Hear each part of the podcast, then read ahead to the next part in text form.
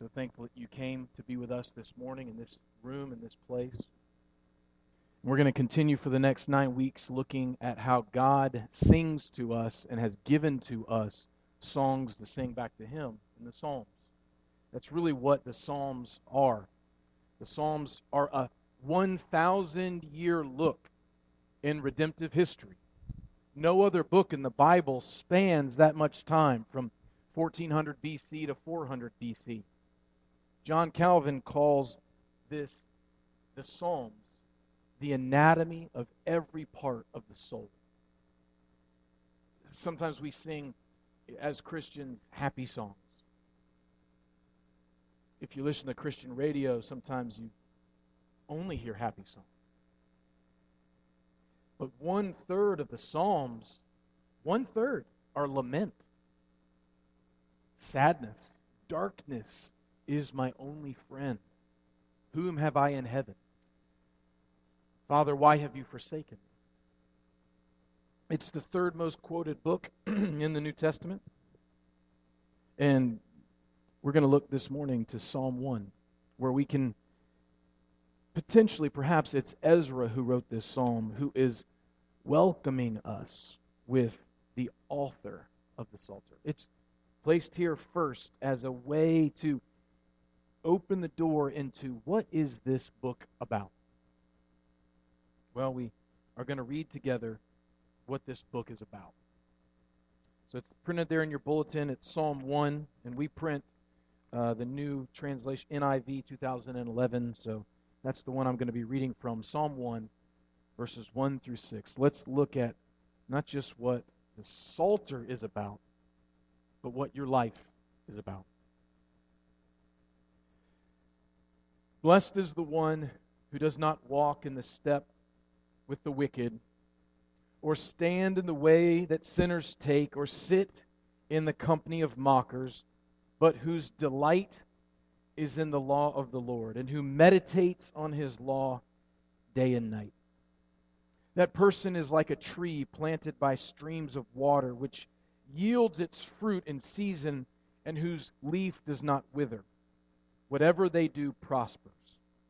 Not so the wicked. They are like chaff that the wind blows away. Therefore, the wicked will not stand in the judgment, nor sinners in the assembly of the righteous. For the Lord watches over the way of the righteous, but the way of the wicked leads to destruction. This is God's word. Let's pray together. Heavenly Father, open the eyes of our heart. Let us see Jesus, who is the author and the perfecter of our faith. Bridge the infinite gap from these words printed in black and white to our heart. Let us hear the voice of our Savior, who has given us the blessed way. He himself is that way. Would you help us to sink our roots deeply into him? I pray in Jesus' name. Amen. Let me tell two stories one as a little bit of an illustration, and the second, a personal anecdote as we enter into this psalm. The first one is we had uh, one of our houses um, two houses ago on St. Andrews Drive there in Evans, Georgia, a big tree, big old oak tree. And what's amazing about it is we would start nailing little it wasn't really tree house, but you could take little planks and you could climb up and and as my son was growing four, five, six, seven, we we had this pretty amazing tree to climb in. But one of those rough Georgia windstorms took this huge tree down with just the blow of the wind. Just absolutely, just like, and it fell 10 feet from crushing my son's bedroom.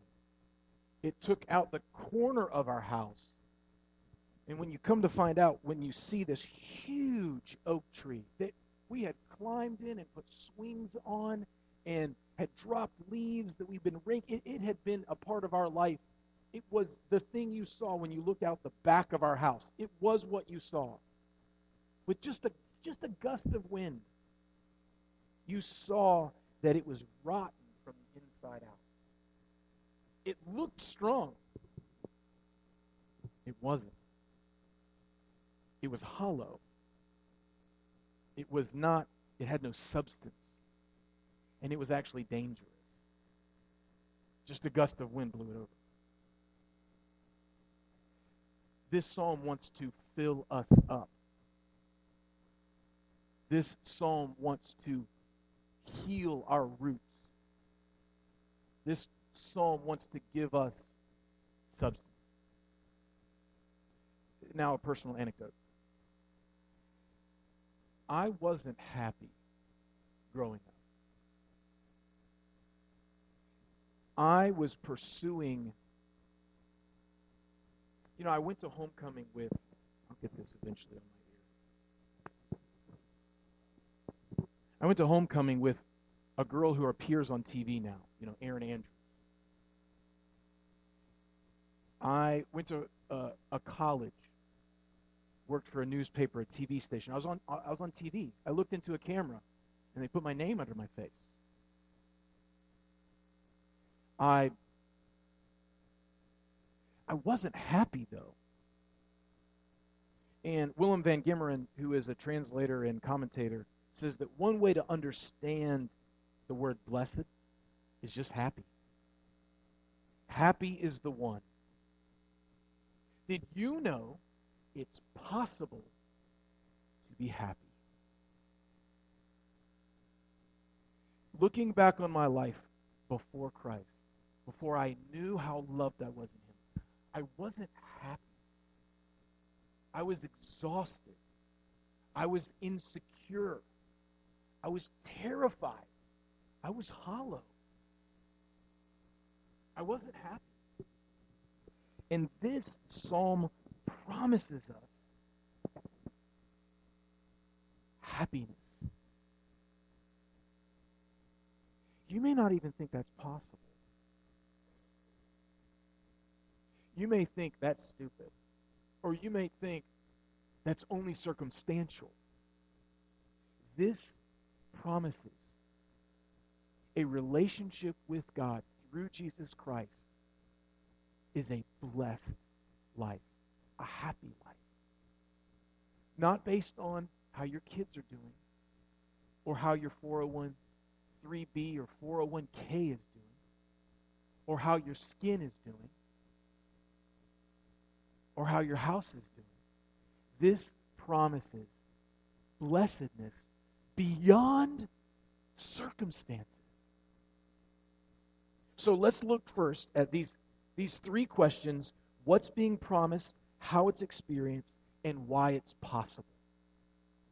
Because I want all of you to know that if you feel rotten, if you feel hollow this morning, there is good news for you. If you feel unhappy, if you feel lost, if you feel overwhelmed, there is good news for you this morning in this psalm.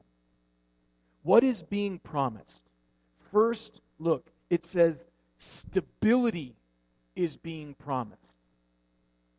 Blessed is the one who, blessed is the one who. How do we understand that blessing? Verse 3 The person that's blessed is like a person, is a tree planted. It, it, in Augusta, where I've been for several years, you know, the Augusta National every year, it's one of the most beautiful places I've ever seen in my entire life. I've been there several times. I actually played it.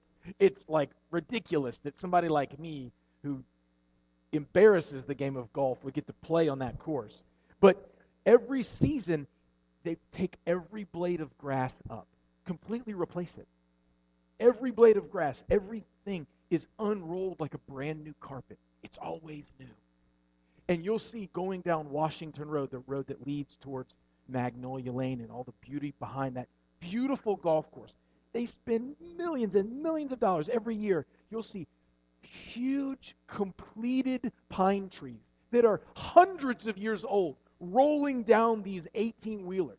Complete trees that are like, not little seedlings, the Augusta National and the, the richest human beings in the world who love golf carry these completed trees and plant them at the most beautiful garden of golf that you could ever imagine.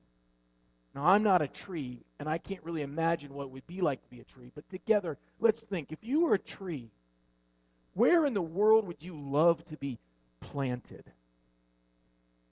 You know, the beach is great. Hurricanes come, though. The Augusta National, where thousands of people come, where the skilled people of golf come. It is idyllic. Those trees are planted. Have you thought about your life? I think back to my life of those seasons where I felt unstable. Where it depended, my life depended on when I posted that on Instagram and it only got 11 likes. I, sorry, I felt that way. Where I had hurt my wife and I was unsure of what she was going to say to me. How's she going to respond? I had failed people that I worked with. It, would, it was found out that I was talking behind their back. And I was unstable. I didn't know what, who am I? What's true about me? I felt unstable. I felt like any wind would blow on me and I'd, I'd just blow over. I was weak. This psalm promises that a life in relationship with God through Jesus Christ is a stable life. Oh, you get to feel sad and happy, terrified and joyous, but you're stable. Would you describe yourself as someone who's stable?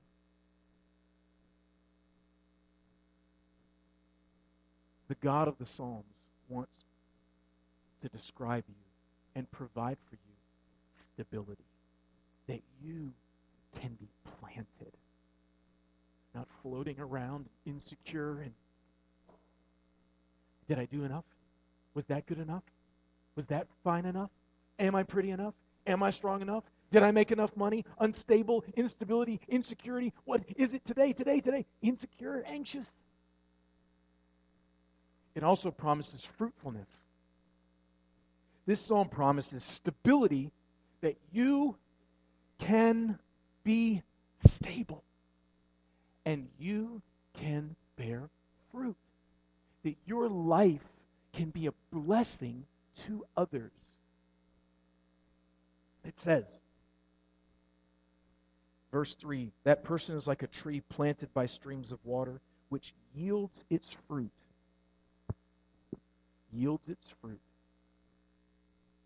The blessed person is a tree planted that yields fruit. did you know that God made you? He blessed you to be a blessing to others. I think that's radical. I don't think that, I, I bet half of you in here don't believe you're much good to other people. I believe half of you might have come in here thinking, what can I get out of this church service today? What, what's in it for me? I want you to know that God has invited you to give you a good word, good news, so that you can be a blessing to others. So that your life could bear fruit, honesty, kindness, courage, generosity, compassion, patience, where the world is better because you're in it. Do you believe that? That you can exist, that you can thrive, that your stability can be for the benefit of someone else your kids, your spouse, your grandparents, your place of work, this community. That Cumming, Georgia, Forsyth County needs you. that there's something that this place is missing because you aren't contributing it. Isn't that amazing? God says the blessed life is a life that bears fruit. I've experienced that. Debbie Negley reached out to a newspaper article and said, We've got a great new pastor. We're excited about him.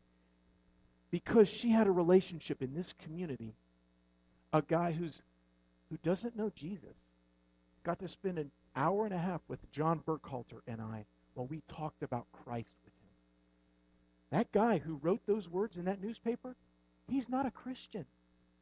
Did you read it? The gospel's presented, and that guy had to type it out. Debbie Negley's life is bearing fruit. And we don't even know what that fruit's going to look like yet. None of us can ever know what that fruit is going to look like yet. Did you know that Ravi Zacharias, the great apologist, he was called to ministry where he's gone to college campuses and Islamic countries and atheistic countries where Ravi Zacharias, this man in his 70s, who's talked about convincingly about who God is in Christ, uh, in places that you and I could never go, he was compelled, called to ministry, as it were, as a younger man, standing on the graveside, uh, uh, not the graveside, standing on the graves of Vietnamese missionaries who were killed for their faith. And as he saw, they were thinking, imagine what those missionaries thought dying for Christ. Oh, well, my parents wanted me to be a doctor, and I'm dying for Jesus. No one's ever going to know about me. And their graves were buried over, and Ravi Zacharias, several years later, stands and they say, he says, They died for me. They believed in the claims of Christ so much they would go to death. Who am I? It's not just about newspaper articles and about just buying somebody's cup of coffee at Starbucks. What could God do with your life well lived for Him? The fruit you could bear 10,000 years from now, they're not going to be talking about Adolf Hitler. They're not going to be talking about presidential candidates. 10,000 years ago, 10,000 years from now, if you brought a cup of cold water, if you visited a prisoner, if you loved someone who was unloved, we will be singing about that for all of eternity to Christ's glory and your inclusion in that. You are included in Christ's kingdom. It's extending through you. When God says, You are my ambassadors, your home is not a castle. Your home is an embassy of grace where people are welcomed in and they say, This is the king's welcome. Your life can bear fruit and connection. A blessed life is one of stability, fruitfulness, and connection. Verse 5 Therefore, the wicked will not stand in the judgment, nor sinners in the assembly of the righteous. What's promised in the blessed life is that you have a we, not the Nintendo video game. You have an us.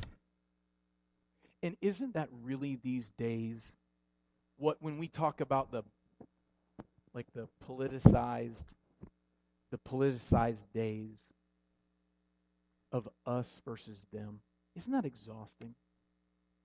But it also makes sense. In, in middle school it was what neighborhood you lived in. In high school it's which high school you go to. It's like we always have this mob mentality. It's us versus them the whites versus the blacks, the rich versus the poor, the South Siders versus the North Siders, the Confederates versus the Yankees, uh, the liberals versus the, the versus the conservatives. It's we squad up so quickly.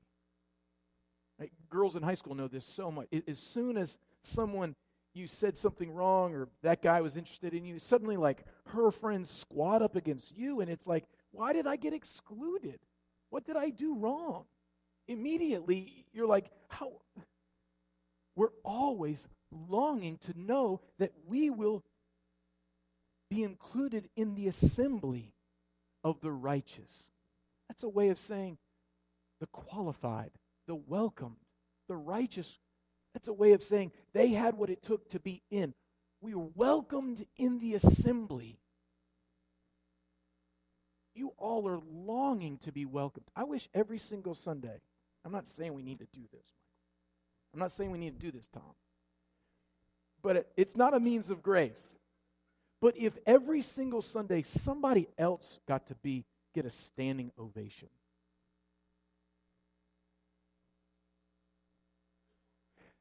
That's how God sees you in Christ. I don't know that you believe that. But when God sees you, when you enter his presence through Christ, you get a standing ovation. I don't know if you know that about God. Through Christ, he welcomes you. And a blessed life is one of connection to others. You have an us. It's us. You have a we. It's we. You get to come here with all of your stuff, all of your poverty and all of your riches. You get to lay it down. All of your wrinkles and all of your zits. You get to be welcome.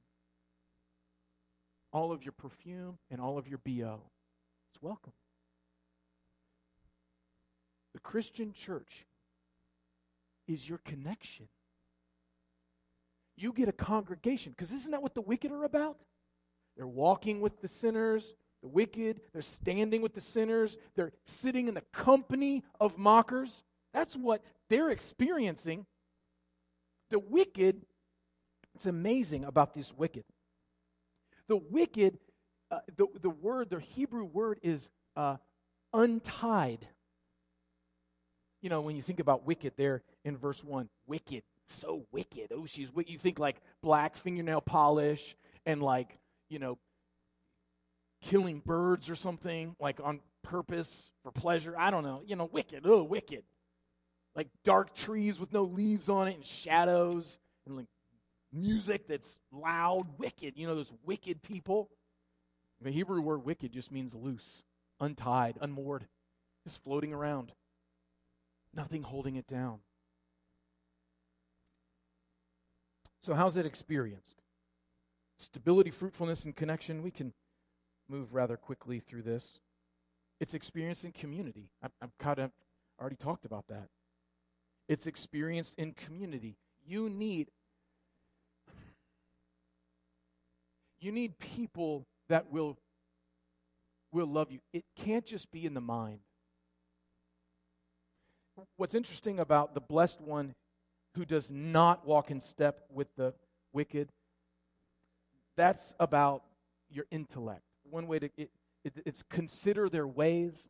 That's the intellect. Or stand in the way of sinners. That's about your choices. The, the Hebrew translate these translations are, are helpful, but the first one about walking in step with the wicked, it's about they're teaching you. It's intellectual. And then in verse 1, standing in the way of sinners, that's a choice. It's morality. It's the choices you make.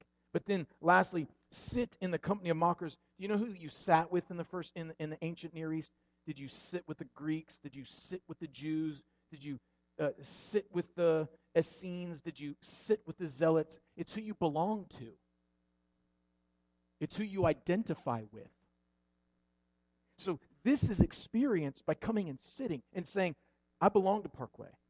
I belong to Jesus Christ. This is my community. It, it doesn't just happen sitting alone at the kitchen table. 95% of the Bible is written in the plural verbs and plural pronouns. We live in, in Georgia. Some of you guys moved down here. But let me translate for you.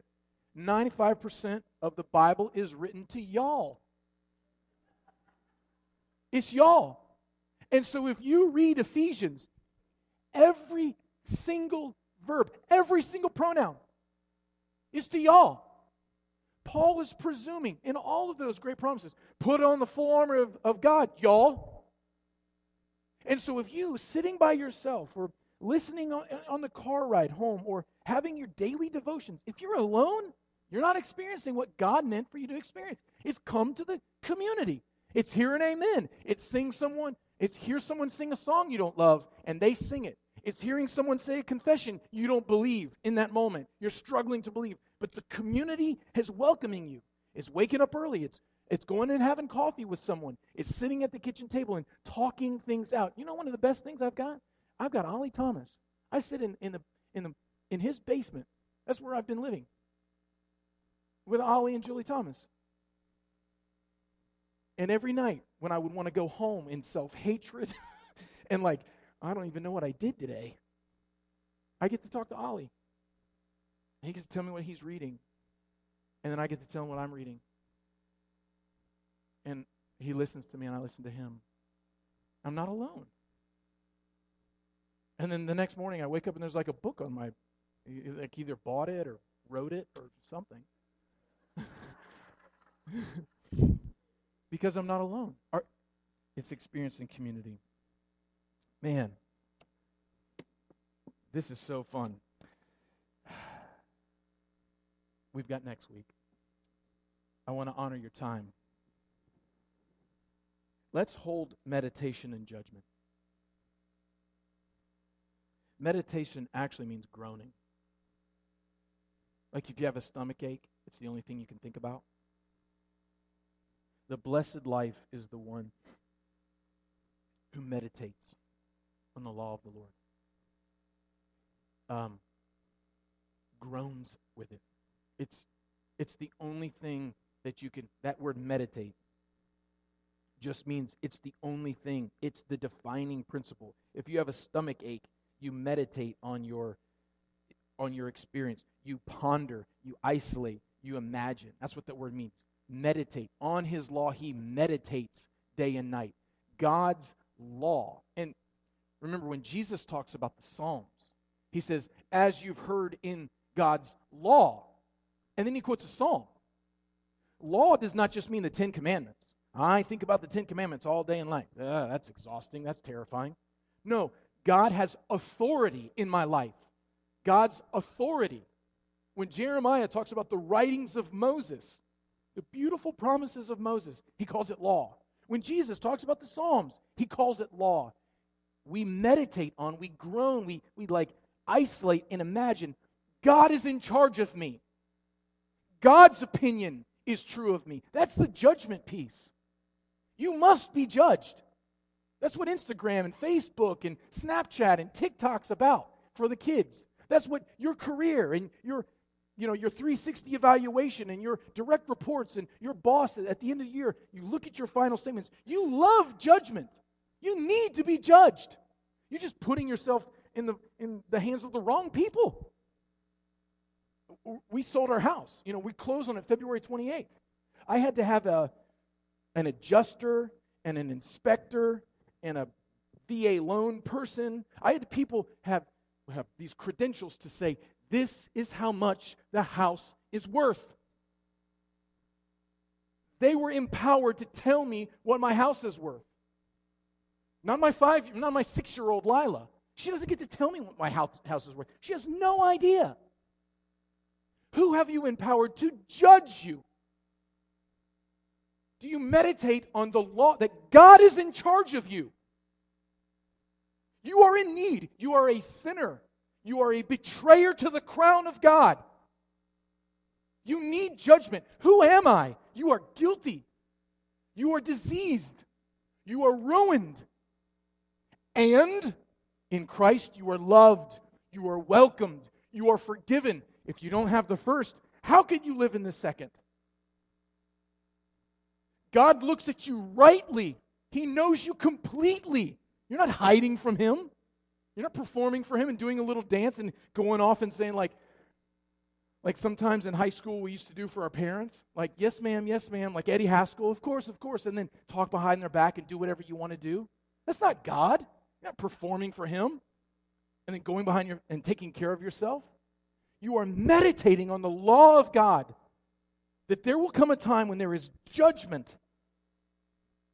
The wicked will not stand. The unloosed that are disconnected and floating around and saying, It's up to me if it's going to be. I'm going to make it on my own. Sin is autonomy, it's self sufficiency. I don't need community. I'm the judge. I don't need words. I'll figure it out on my own. You know why this is possible? Because of the tree. Did you know that the Bible begins with a tree? Read Genesis 2. There's a tree planted in a garden with streams, four of them. This tree in the garden was a tree of life that Adam and Eve could eat from. And did you know that the Bible ends with a tree? In Revelation 22, the Bible begins with a tree, the tree of life planted with streams, and ends with a tree. Revelation 22, verse 1 through 5. Then the angel showed me the river of the water of life as clear as crystal, flowing from the throne of God and of the Lamb down the middle of the great city. On each side of the river stood the tree of life the Bible begins with a tree planted in a garden. The Bible ends with a tree planted in a city with the Lamb of God sitting on the throne, nourishing and feeding that tree and all that prosper. Because in the middle of the Bible is that Lamb of God who came to take away the sins of his people Cursed is the one who is hung on a tree. Jesus Christ came to be the one who would be the tree of life. He would meditate on God's law perfectly. He would gather to himself a community of disciples. And he would follow the law day and night. He would delight in it. He would never sin. And he would take our place on the tree, and he would be the tree of life. And from him would flow not just rivers of water, but his own blood to cover us. That's how welcomed you are in God. That he, in the middle of it, at the center of our scriptures, we have God providing for us the tree that has been planted, stable, fruitful, connected. And these streams, remember when Jesus talks to the Samaritan woman, the lost woman who's been discarded and harmed and ruined, a victim of divorce after divorce. We always say, oh, that woman in Samaria, she sure was, she sure did get around. She was a loose woman. She couldn't divorce anyone. In the first century, no woman was able to divorce. She had been divorced five times. She had been discarded. She had been searching for connection and she had been disconnected. And Jesus said, I'll give you living water. You'll drink the water that I give, and out of you will flow living water. You will be a blessing to your community. And she goes back to that backwards, inverted, racially confused part of town, and she says, Come and hear about the man who told me everything about me. He knows me. Isn't that incredible, this promise? Verse 6 for the Lord watches over the way of the righteous. You in Christ are watched over. You're known. Because when Jesus was on that tree, he cried out, My God, my God, why have you forsaken me? On the cross when Jesus was dying for you and I, our lack of fruitfulness, our lack of connection, our lack of community, our lack of stability, our lack of loving and delighting in the law of God, when He's dying for us, He's forgotten by God so that you and I would never be. If your faith is in Christ, the Lord watches you and knows you. He's your ever present help in trouble. He sees you, He cares for you, He invites you to delight on His authority. Receive His judgment so that you might receive His blessing, so that you might be a blessing to your family, so that you might wake up and be a blessing to this community, so that you might know that He rejoices over you with singing, so that you can rejoice over others that are in need. What's promised is stability, fruitfulness, and connection through Jesus Christ. No tree plants itself. This is a miracle. If you're a Christian, you are a miracle. You have been planted in the love of God through Jesus Christ. Send your roots deeply into that love. Delight in Him, knowing that you have been delighted in. Let's pray. Heavenly Father, we thank you for what you're doing in us and through us. We thank you for this psalm. Would you help us to be happy? Would you help us to experience this blessing?